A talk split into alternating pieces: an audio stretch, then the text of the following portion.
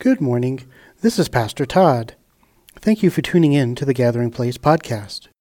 This week, a guest speaker is going to bring a special message for the church. Here is this week's special message. Father, thank you, Lord, uh, that you have given us so much in your word uh, to mold our lives, to build our character for the kingdom of heaven. And this morning, Lord, I pray that you would use Cal's preparation and Cal's uh, meditations on your presence uh, to speak your life and your truth to us, Lord, to draw us closer to you, that we would reflect your image everywhere we go. In Jesus' name, amen. Amen. Good morning. How are you today? Everybody enjoying the cooler weather, or uh, do people want summer to continue? Probably, probably a little bit of both, huh? The, the colors are beautiful, aren't they? I love the colors in the fall. They're just, just so beautiful. Yeah, it's getting autumn, Indian summer. So before we start with Galatians 5, kindness and goodness day, I just have a just kind of a personal thing. So I felt like I was a little bit not in the solemnity of the moment at Pete's funeral. And so I just wanted to apologize for that. It's I mean, obviously Pete's in a much better place and so it can be a joyous occasion for us as well. So this is also true, but, but I, I don't think I, I was in the solemnity of the moment um, as much there consistently through the ceremony. So if that was something that concerned you or whatever, uh, my apologies. Um, so that's uh, my focus going forward. So I think it, I didn't really respect where other people were at and kind of the need for the community to kind of grieve together. So just wanted to put that out there. So we're going to talk today about Galatians 5, kindness and goodness. And uh, so we're, we're going through the scriptures. This, this scripture is, of course, a whirlwind tour of the fruit of the Spirit. So if you want to put that up there, if you have that, uh, that would be awesome. So Galatians 5:22, but the fruit of the spirit is love, joy, peace, forbearance, kindness, goodness, faithfulness, gentleness, and self-control. Against such things there is no law. So we're going to focus today on the kindness and the goodness. So I took a little look at uh, took a, took a look at the dictionary and said, okay, what? How do we define kindness? And uh, the dictionary basically said a kind act or a favor. Right? So we, we get that. I mean, we understand how if someone does you a favor, if, if someone does something for you they don't have to do, that that's a kindness, that's a good thing, that's an awesome thing. Or we do that as well to other people um, and, and a favor. So there's really nothing we're receiving back except maybe general love and care and, and all those things. So that's, re- that's really good. Then it also said it's a friendly feeling or liking. And I don't know, I thought that was a little bit thin maybe for, for kindness, right? I mean, liking or caring for someone, that's kind of separate from, you know, what kindness is. But for me, kindness is more an action that we take. That's a kind thing, that's a helpful thing, that's a good thing. And the thing that comes to mind for me on, uh, on this is I was listening this week to, uh, or actually reading something, and, and I, I saw something by Brian Simmons, right, who did a recent kind of translation or paraphrase of the Bible, kind of the Passion Translation. I don't know if you've heard about that. So it's, it's, he, he's, he's a man of, you know, he's basically been to heaven. The Lord has showed him things. And so he has a lot of insight into kind of the passion of God and the care of God for us. And he said, he told a story. He said, he said, little lambs are, are really, really incredible. So if a little lamb is born to its mom and the mom rejects it, okay, and, and there, I guess there are any number of reasons why a mom will reject it. And part of it is could be if it's uh, malformed, if there's something wrong with it. The mom kind of senses that, and so she won't feed it. She will reject it. And actually, I watched some videos last night, some YouTubes, and the mom will headbutt it away right? Refuse to let it nurse, you know, and, and even do some more things than that. And when that little lamb is rejected that way, um, Brian says it hangs its head in such a way that it almost looks like, like something is wrong with it, not just whatever the mom sensed, but it hangs its head that almost looks like there's a problem with the neck. And so the rejection, the dejection, you know, the, the, the, the, um, the absolute, you know, being being undermined at the core of its value, right, is just absolutely impacting that lamb. at that point because the mom has rejected it. And, and the lamb knows, you know, kind of instinctively, it's not going to get nourishment, it's not going to get sustenance. So it is not good. This is not a good scene. And he said, This is where, you know, the, the good shepherd comes in and basically tries to get the mom to reattach. And there's different ways you can do that. You, you, if, if, it's, if it's accepting the other twin, then you then I've seen some of them they'll they'll rub with gloves or cloth they'll rub them both together so the mom sense you know smells her own scent on both of them and the mom may then turn and and, and accept it and also it's like the, the shepherd sometimes put them in these, these kind of pens where they can't see their lamb their, their neck is through and they can eat and feed but they're kind of held there and it's like the lamb can be back here and can nurse without them smelling it so there are different things that the shepherd can do. But if all else fails, of course, then the ultimate kindness comes in where the shepherd takes the lamb into the house and bottle feeds him, right? So bottle feeds him. And so, you know, their kids may love this, right? But it's it's a lot of work. All right? This is like taking care of a baby, right? And so so the ultimate kindness where the shepherd takes takes the lamb in and loves on them and cares for them and, and feeds them and nourishes them. And so they're able then to go out and rejoin their herd, you know, when they're able to fend for themselves. And so what an incredible, incredible, powerful act of kindness, you know, is being done to step in for the mom that's rejected the little one and to be, become the mother to that little lamb so that little lamb can grow and nourish and flourish going forward. And so what an incredible picture. What an incredible picture. And of course, Jesus calls us, us little sheep, right? So we're the sheep. You know, we flock together, and, uh, you know, sometimes we're a little dumb is when we all flock together in, in situations, especially when we're, we're following the old sinful nature and we don't understand God's grace and we're not able to step into God's grace and His presence. You know, as, as a group, we tend to be pretty, pretty foolish in ways. And also, there are those of us that are this little lamb that are rejected. And of course, God steps in for all of us in this way and in whatever ways that we're rejected and denied, His kindness comes in and loves us and blesses us through others and, and just by His direct, you know, supernatural conversation with us, His direct caring and loving and blessing of us. So it's awesome. And then I wanted to talk about, of course, one of the one of the huge stories of kindness in the Old Testament, which is the story of Ruth.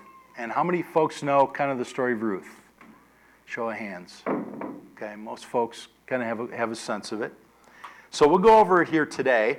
So basically, this was a was an uh, uh, Israelite man and his woman who basically went to a foreign country because there was famine in the land, and there's a whole book called Ruth on this. So if you haven't looked looked it over, it's really moving and touching. So read it over this afternoon. Right?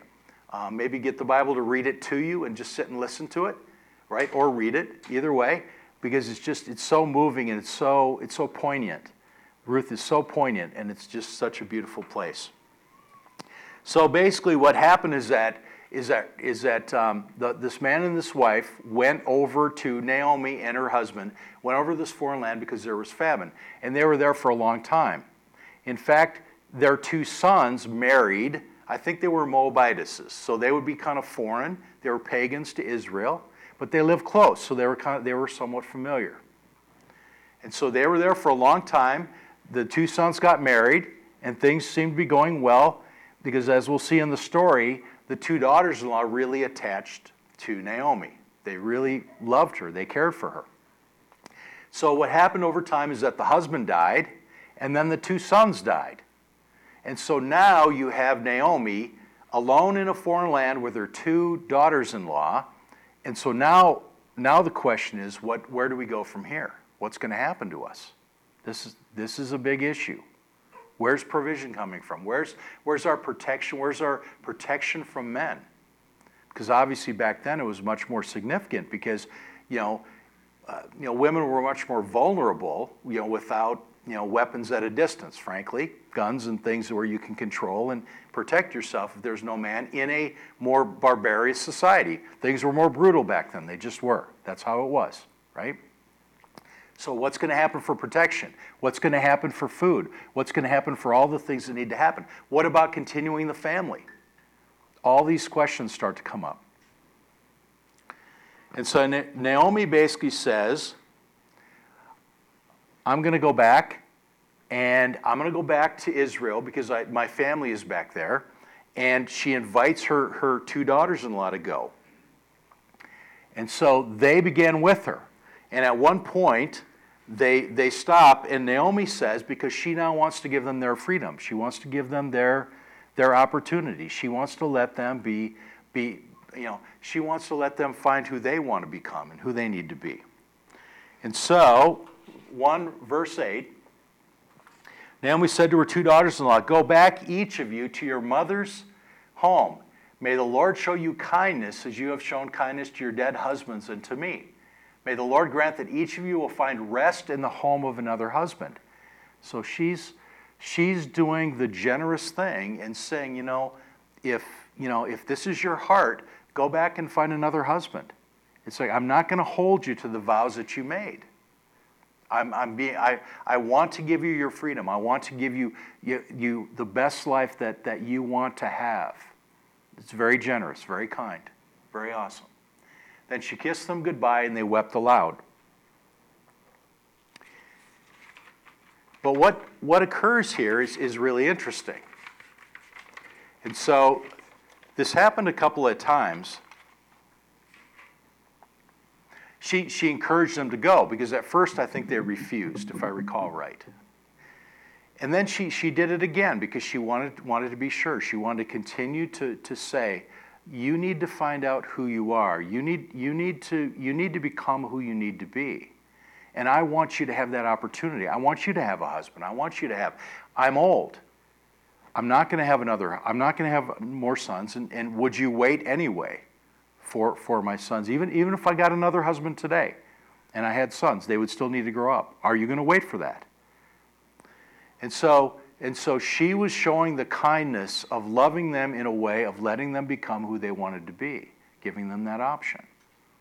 And that's a powerful thing because she's all by herself now, but she does have, you know, kind of the security of going back towards her family, her kin, back in Israel. But Ruth had a really interesting thing. So, do you have the next one, scripture? Hopefully, I got it right. Oh, I'm sorry, I missed one here. Anyway, uh, I'll put it in. So, so Ruth basically says to her, wherever you go, you know, the other daughter in law went back, but Ruth basically said, wherever you go, I'm going to go. I want to stay with you.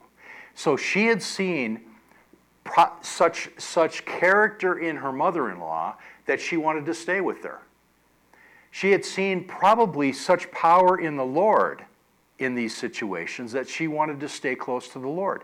And that was her that was her connection.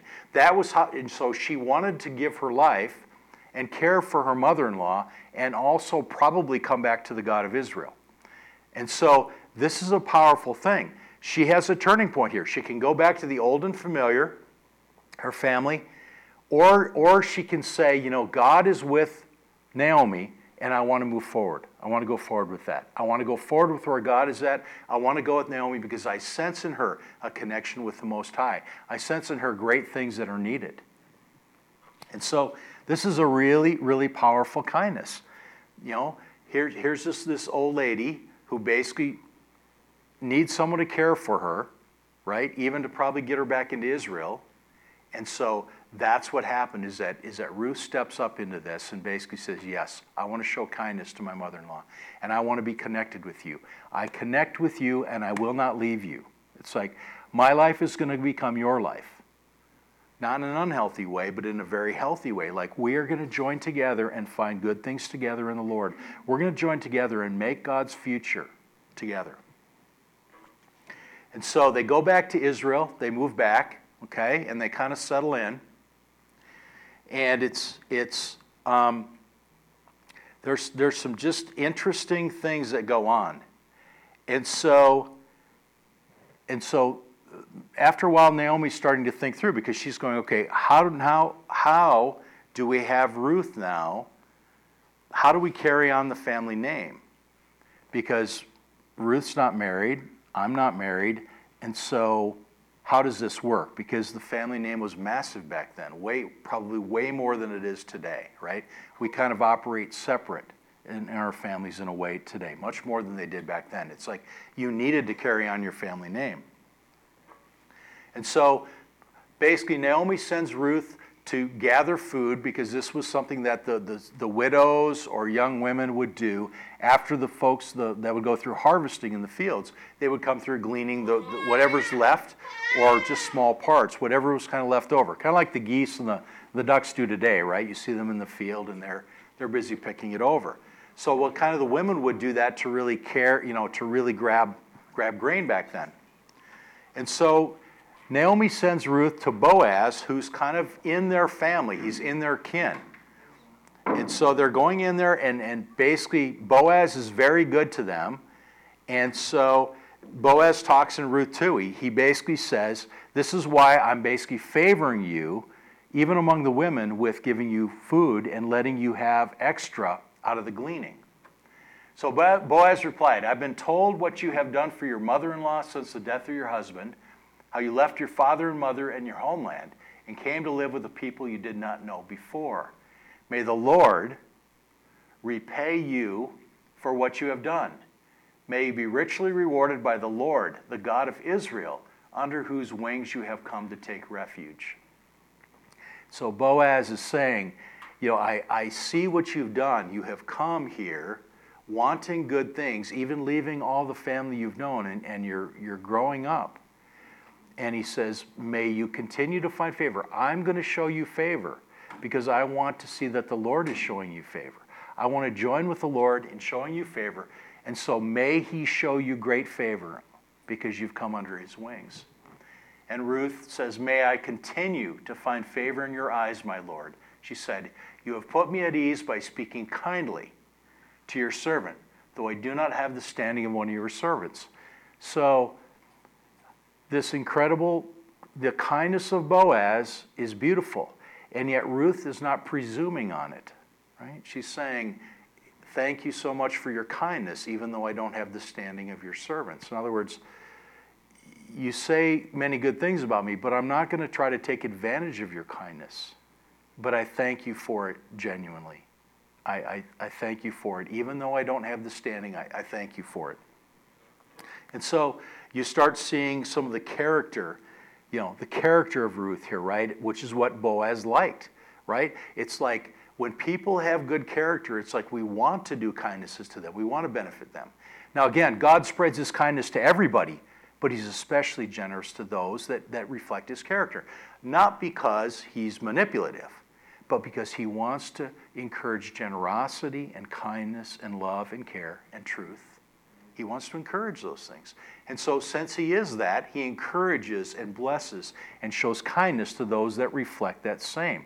The people that operate like we want to, that operate out of His presence, and so we are able to be generous in good ways and kind and caring and good because he is good to us in the center, we then are able to give to other people and be generous and care. And so it all flows from him in the end, like everything, but it's like his, his generosity comes through where, where we are aware of his presence, aware of his power, and then we're able to step into those good things. And then what happens is, is very romantic, right? I mean, ladies, I don't know if any of you, uh, you know, went, went through this process, but, but um, Naomi basically says to Ruth after a while, he, said, he says, We need to find a husband for you. Okay? So, um, what, did, did anybody here have their parents um, choose their, their mate for them? I mean, in Africa, there probably would be several, many hands that would go up, right? I mean, I, I knew some folks from Kenya, and they said it's, I think they said it's about half and half now. And it probably depends on whether they're kind of more, a little more westernized in the cities versus rural in the country.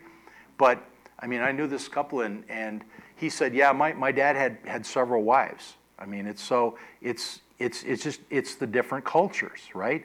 And so back in that day, you know, with the more emphasis on family, it's like the parents would basically, I don't want to say select, but they would, they would make a proposal to the, to the bride's family, and then they would decide whether they would agree or not agree. And so basically, it was kind of like the family decision about being married. And again, we, you know, there's some benefits to this, right? I mean, your parents know you pretty well, and they have a pretty good idea of a person that's going to compliment you well and, and be in good places. And yet, it can also go wrong at the same time, right? It can also go wrong. But in the same way, our romantic ways of marriage can go right and wrong too, right? So it's like, you know what? We, we have all sorts of ways as a culture to sin. We have all sorts of ways to do good things as well, even in different ways that we do things. This one is really cool because Naomi said, okay, go to the threshing floor when Boaz is there, when he's threshing his, his, his, grain, see where he lays down, and go in the middle of the night. Dress up, put your perfume on, become attractive, go uncover his feet, and then do what he tells you to do. And so Ruth does that. She goes out after everything's dark, making sure nobody sees her, and she uncovers his feet. So it says something startled him in the night, and he woke up and found a woman lying there, and he then talked. And she basically said, you know, and, and I think this, this probably was something that was well known as the invitation to cover, you know, that, that she was requesting, you know, him to cover her.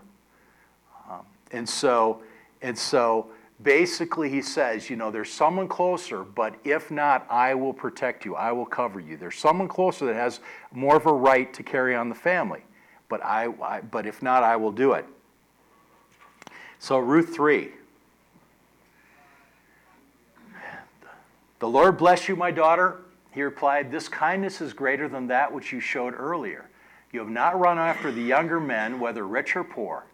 And now, my daughter, don't be afraid. I will do for you all you ask. All the people of my town know that you are a woman of noble character. Although it is true that I am a guardian redeemer of our family, there is another who is more closely related than I. And so he's again going back and saying he obviously was older than her, right? Because he talks about her running after, not running after younger men. But but he's been watching her, and so he says, even though I'm older, and again, they married typically women would be younger back then, so that was a little less of a thing than for us. But he basically says, there's someone closer, but I, I, I so respect and love your character. Yes, I want to step in and show you kindness if that person that's closer is not doesn't want to do it or is not able to do it. And so, so what a, what a powerful thing here, right? It's like Ruth's kindness to her mother Naomi now leads to Boaz's kindness to Ruth. And in all this, God is doing incredible things. And so that exactly happens. It's like Boaz goes to the, the town council, which is the gate, so and calls 10 of the 10 of the elders together and says, you know, um, Naomi is selling the property that belonged to her husband, and, it, and and this person, you know, he was the other person was there. This person has has more of a right to it than me. Um, and the guy says, Yes, I'm, I'm going to buy that property. But he said, But Boaz says, But with it comes the, the, the widow. With it comes marriage to Ruth. And the guy says, I can't do that because it might endanger my estate. Now, we, are not sure if that's a money thing or if that's that he was still trying to have a son with his, with, a, with his own wife. And so he, he wanted to preserve his energy for that, that situation. You know, we don't quite know exactly. But he says, I can't do it. I'm not, I'm not going to do it. So you do it. And so basically they exchange the, exchange the legal niceties. And so Boaz marries Ruth. And so, and, and actually, they're in the ancestry then of King David, right? And then, of course, Jesus by extension. So, so this is one of those incredible stories of kindness, goodness, love, of honor, of noble character, right? All these things roll together in the story of Ruth. And it's this, this, this really poignant, just really moving uh, story and, and history and truth right? Um, this, this really, um, this, this really powerful thing that keeps families together. It keeps, keeps commitment going. It keeps um, honoring God in, in, in decisions, even in di- very difficult situations. It, it really shows us how to walk with God and honor God in great ways in that way. So, so this is one of the incredible ways that, we see kindness, you know, demonstrated in the scriptures in the Old Testament. So we talk about it. So we'll also talk a little bit about goodness. So, goodness, the definition of goodness is like moral excellence. So, it's a person of good character, a person that is, is trying to be good and working at that. Virtue, right? Kind of an old word now. We don't hear that a whole lot in the modern society, in the modern culture. And you know what? We're probably the less for it. Um, because, you know, calling on people and talking about virtue, talking about honor, good character, this, these are things that, that call people forward into good places. And when the culture loses that and chooses not to go there, we're all, we're all lessened by that. We're all lessened because you know, God wants the good character. He wants the virtue. He wants the good things to happen for us. Not just, not just you know, it, it's not just a small thing either. You know, when we're virtuous, it rubs off on other people. They, they see that. They begin to become comfortable with that. They then, they then start thinking about higher things, the Lord, things that are supernatural, things that are, that are great, that are, that are bigger than just living life. And it's like God then, God's, his presence then begins, begins to seep into all sorts of different things. And so there's all sorts of different ways that when we're of good character and we're following God, that that settles out to other people and really percolates you know, into, into great places. So the other defini- one of the other definitions of goodness is the nutritious, flavorful, or beneficial part of something. So it's kind of like the goodness of something is its essence that's good, right? The essence of, of something that's really good, that, that, that, that just defines what that is, and yet you know, is, is really the beneficial part of it. You know, eating fruit or, you know, whatever, whatever it is. So, one of the things that's kind of interesting is, is that um, we talk about goodness, the, you know, the Bible, the Bible kind of defines it. Uh, you know, to love God with everything we have and then to love our neighbor as ourselves. And so these are, these are powerful things.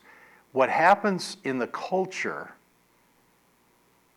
is, is, that, is that oftentimes the culture and, and where we live tries to define what is good. And we see it, we see it now across the media. We see all sorts of things called good now. You know, the, all the transgender things that are going on. You know, all the gay marriage types of things. And you know, just so many different things, you know, kind of this, this, this attitude of I'm going to live my life the way I want to, regardless of what anyone else thinks. That's, it's kind of, it kind of permeates our culture nowadays. No one else really has the right to tell me what to do. All these things kind of permeate our culture. And so, you know, we are called as, as believers to be truly good, to be truly good, not just to be good by what the culture defines as good, but to be truly good with God's power and His presence in the center. And so, a lot of these things that the culture talks about, you know, are basically false goods. Now, maybe some people intend good from them or in them, and maybe there are certain situations where, where you know, uh, how do I want to say? We, we understand the challenges that people face that are in difficult situations. We understand that. And yet, the culture is kind of going really hard into valuing kind of a, a made up, surgically enhanced or altered reality. And you know what? That's not where God wants to go. Now, very occasionally, some things may be needed, but, but you know what? God wants to deal. God created the physical reality that we have because that's beneficial for us. And when we bring in being in His presence in that, He's enhancing that and calling us back to that. It's kind of like a lot of the transgender stuff. You know, it's like a lot of young people have, you know, gender, they call it gender dysphoria. That's kind of the term. And so, you know, it's a lot of the, the some of the medical people, especially when they want to make money off it, are say, well, let's let's go ahead and fix that by mutilating, cutting off parts of, of young people so they feel better about themselves. Well, first of all, are they really going to feel better about themselves? Is, is cutting off that part going to really do the job? No, probably not. And over time, it's like usually kids grow out of these things, right? I mean, that's this is what happens in puberty and adolescence. It's like they're trying to figure out who they are. There's a lot of hormones going on, there's a lot of things happening. It's like, let's not cut off healthy parts, you know, because, because a young person is, is going through adolescence. I mean, that's kind of the nature of adolescence, is that they're, we're stirred up and a lot of things are going on and we're confused about what's, what's true, what's right. And it's like, so let's not, you know, let's not go into that place of, of making these massive medical surgical things based on how a 13 year old feels. But that's what society is doing. And of course, there's all sorts of other things. But essentially, they, they're, they're, they're undermining the image of God in people when they, when they do that. When they go for these massive interventions in, in, in usually healthy situations, it's like it's usually attacking the image of God. And so that's why we generally stand against these things because it's like we, we know God created nature to benefit us, and if we, we operate with the sense of Jesus Christ and in His presence in the Scripture, it's like these things work themselves out over time and things come into wholeness. They come into wholeness see, in this fractured world. And so we don't have to go off and do all these massive interventions to try to, to try to fix something because A, often the perception of the people that think there's a problem is, is awry, and B, it's like over time, God tends to work these things out. God tends to bring freedom and resolution. And so we are called to be truly good, back to goodness. We're, try, we're called to be truly good, not simply by how the society defines it, or pagans define it, or secularists define it, right?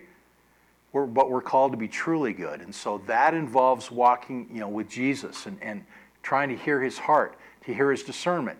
You know, talking with other people about difficult situations that are believers, trying to discern together what God is doing and saying, understanding his heart, and, and building communities so that, so that we're talking about the difficult things and able to address them with wisdom, with love and care, and generosity and love, but, but with wisdom as well. And so true goodness involves true wisdom as well. It's not just simply doing what someone thinks you should do for them or just being, being, being um, facilitating what they would like to have happen.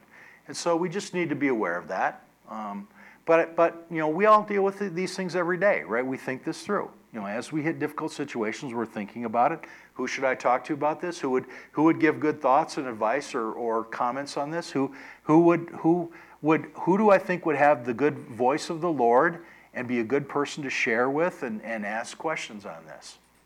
And so all these things that come up that are very difficult, it's like it's like we just we call on each other and we, we get together maybe privately if it's some a family matter or a matter that needs discretion and, and privacy and quiet we keep it we keep things quiet but we talk with the people that are needed to try to build a team to love and care to bring true goodness into the situation as best we can as best we can the other person has a choice how they're going to respond but for my part i can offer I can offer what's needed and what's helpful.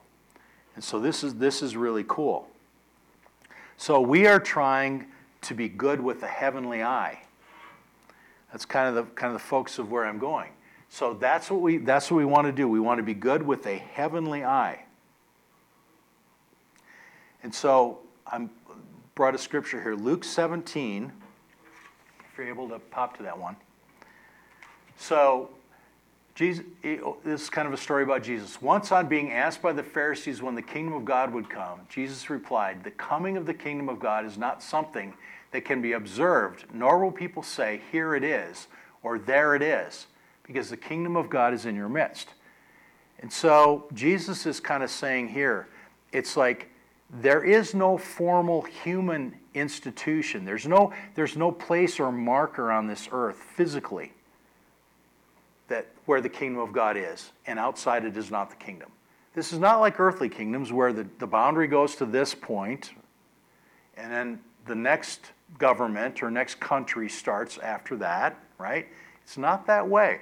The kingdom of God is within you. It's like it's a spiritual thing within our hearts. It's a spiritual thing which transcends the physical boundaries.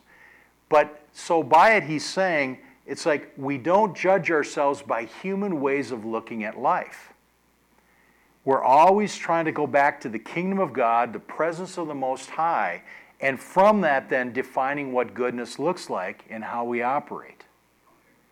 And so, so it's a vital thing every day. It's like in every situation God, what does love look like to this person?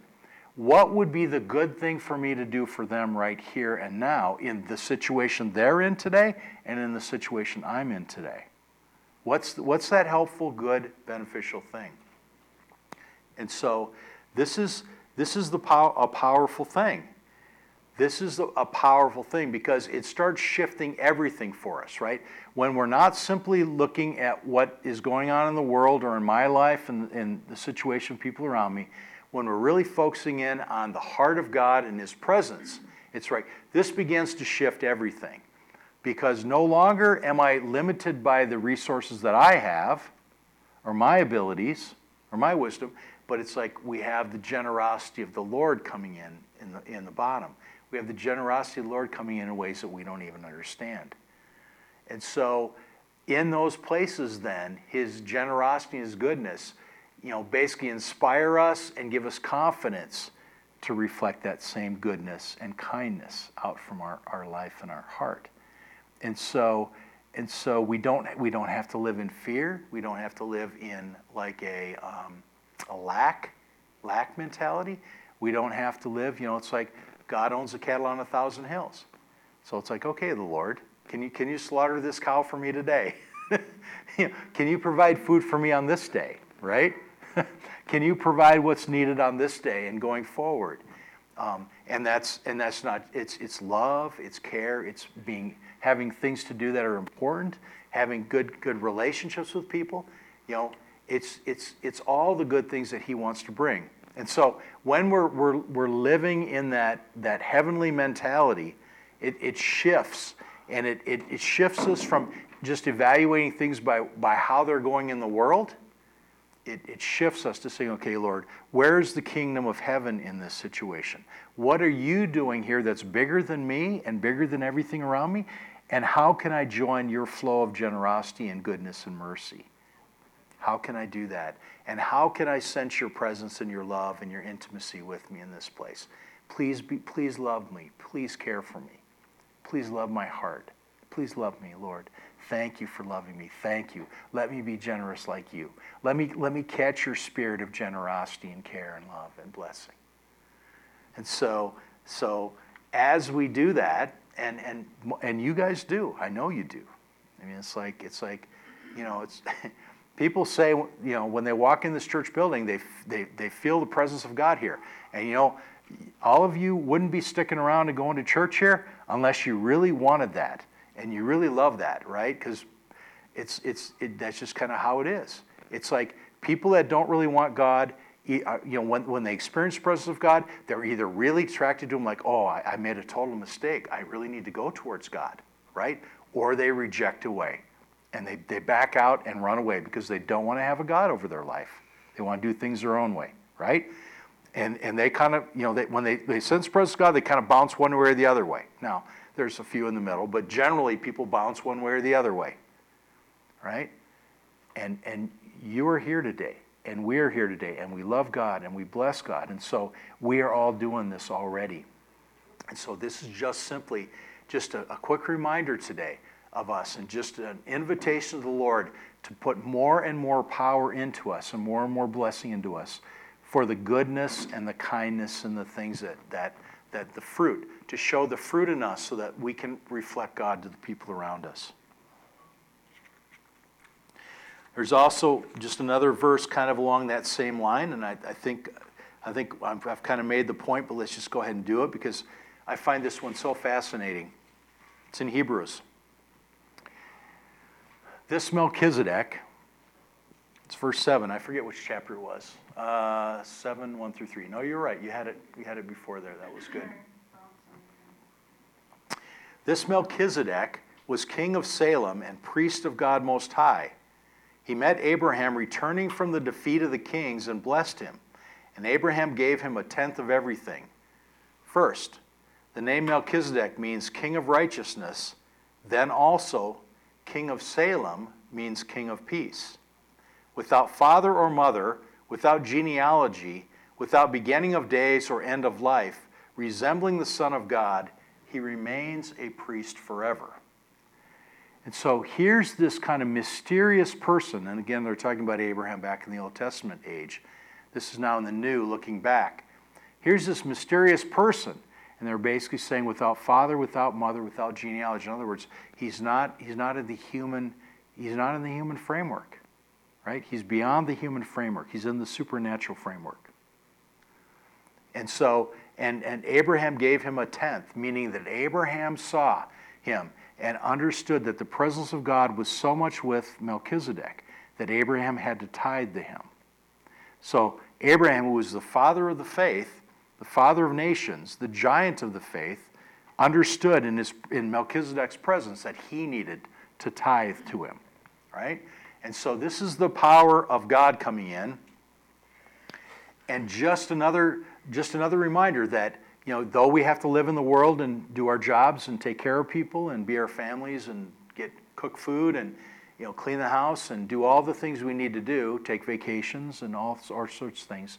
It's like there's always that supernatural element. There's always the supernatural in and, in and around and beyond what we're doing. And so we, we're not limited by just the human perceptions on things. We're not limited by that at all. But it's like God is always able to pop in and do the great things that He wants to do. And when we're generous and kind, when we're doing these things and the fruit of the Spirit is flowing through us, it's like you never know what the results are going to be. You never know what good results are, are happening. Even if we don't see them, it's like those results may be popping up down the river and we don't even, we don't even see them at all. But in other people's lives, it may be a massive, massive thing, maybe a huge thing. And so, and so it's just it's a reminder, you know, sometimes you just get those mysterious places in the in the Bible and it's like, you know, you just kind of sense the sense the the power of the supernatural coming in and and and I just wanted to remind us of that today. It's like the power of Jesus is never limited by our human abilities, never limited by how we perceive things today. Now, we usually operate that way, and he usually that's usually how he does it.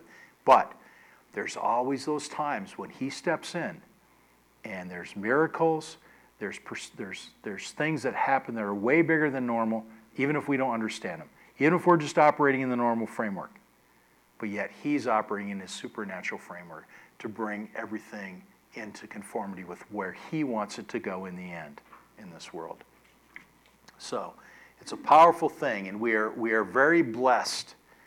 We are very blessed to be in this day and age, right? We're seeing so many things in society and cultures going wrong. It just seems like the demonic is so impacting things now. There's so many things that are happening that are just so destructive to people, so destructive to goodness, so destructive to truth, so destructive to healthy living.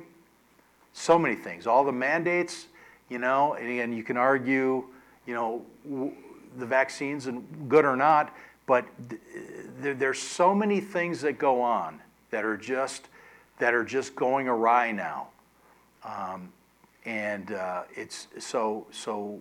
You know, I feel hard pressed some days, right? I feel pressed on. I feel I feel like like it's it's really things go downhill, frankly, and it's it's painful. It's painful because you know what? You, you know, you understand people are being hurt and damaged by these things, right? People are being damaged and hurt. And yet, and yet, God's sovereignty is coming even in this. And it's, if God is permitting these things, it's for a reason. And, you know, it seems to me like this world is going to, going to be, be convulsed by rebellion against God, like Revelation time. It seems like the, the, the general theme is that the world is going to rebel against God. The elites of the world are going to rebel, like they have been since since the fall, since the jump. It's not really a fall, it was a jump. They jumped, it wasn't a fall. Okay? But the elites have been doing this, and, and the anti God have, have, been doing this. So, so this, this is normal in a sense, but it seems like that's going to crescendo into a more concerted attack on God in Revelation, especially assisted by technology. And we're starting to see that happen now. Technology is a great thing but it also can be, it can be a prison. It can be a prison. And we're starting to see that. But It's our opportunity to be alive at this point. God, is, God has permitted us to be alive. He's entrusted with us, you know, loving and being kind and good and being truly good to people and, and, and extending His heart, His kingdom, and His blessing to those around us because He wants to demonstrate His heart and His goodness th- through us to other people. And so that's our opportunity. And so, since He wants us to do that, right, He's going to let His love, Christ's love, burst through us, and He's going to He's going to energize us with His kingdom power and love and care so that we're able to show kindness and goodness so that we can overcome, for us personally, the challenges that occur. We're going to be able to overcome. We're going to be able to go through. We're going to be able to persevere and win and succeed through these. God never, God never loses. My idea may lose, but you know what? He's always got a, a, better idea. I just need to figure out how to get in tune with that. I need to get in line with that, right? So, since we're energized by the kingdom of God, we can overcome with his goodness and kindness. We can get into that place of being tight with him and blessed with him and honored with him so that his presence is richly within us and that we're able to really transfuse that to other people. We're able to transmit it.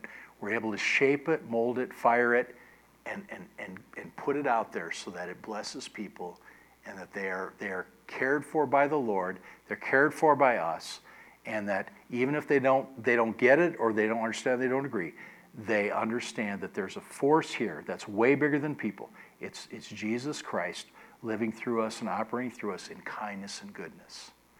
And so this is the, the great thing. Twyla, if you want to come on up, I'm getting ready. So this is the awesome thing. So let me just pray for us on this as, as we conclude.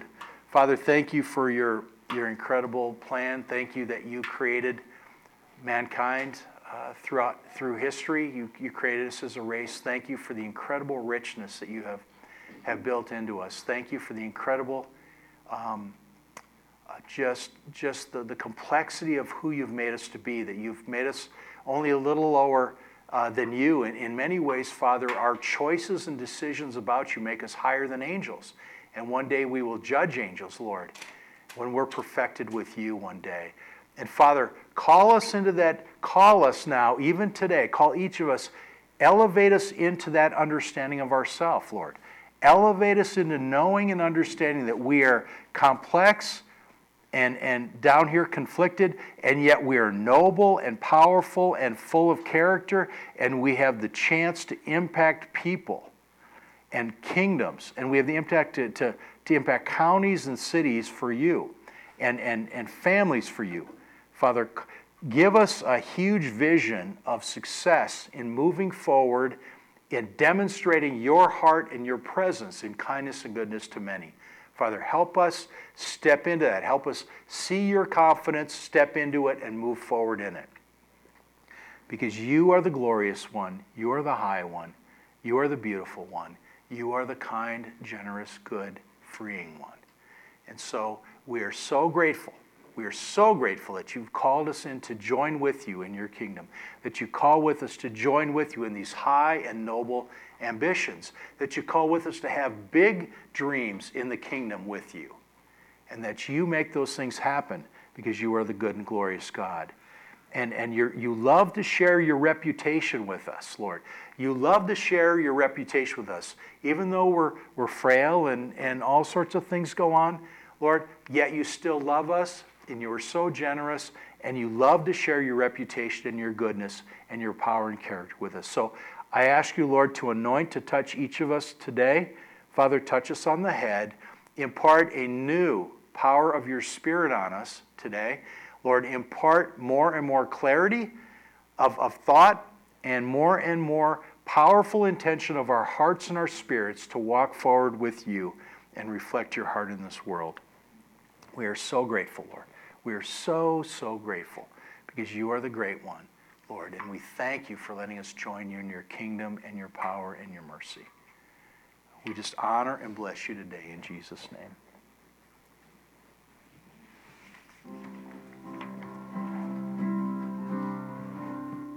If you'd like to stand up, you're welcome. Or if you want to This is Pastor Todd again. Thank you for listening to the message today. I pray the Lord uses it to strengthen your walk with God. If you were blessed by this message and would like to support the ministry of the Gathering Place financially, I encourage you to use our online giving portal at tgpchicago.org. Once again, that is tgpchicago.org. Our portal uses PayPal's secure site so none of your information is compromised. Once again, thank you for tuning in to the TGP podcast. God bless you and have a great week.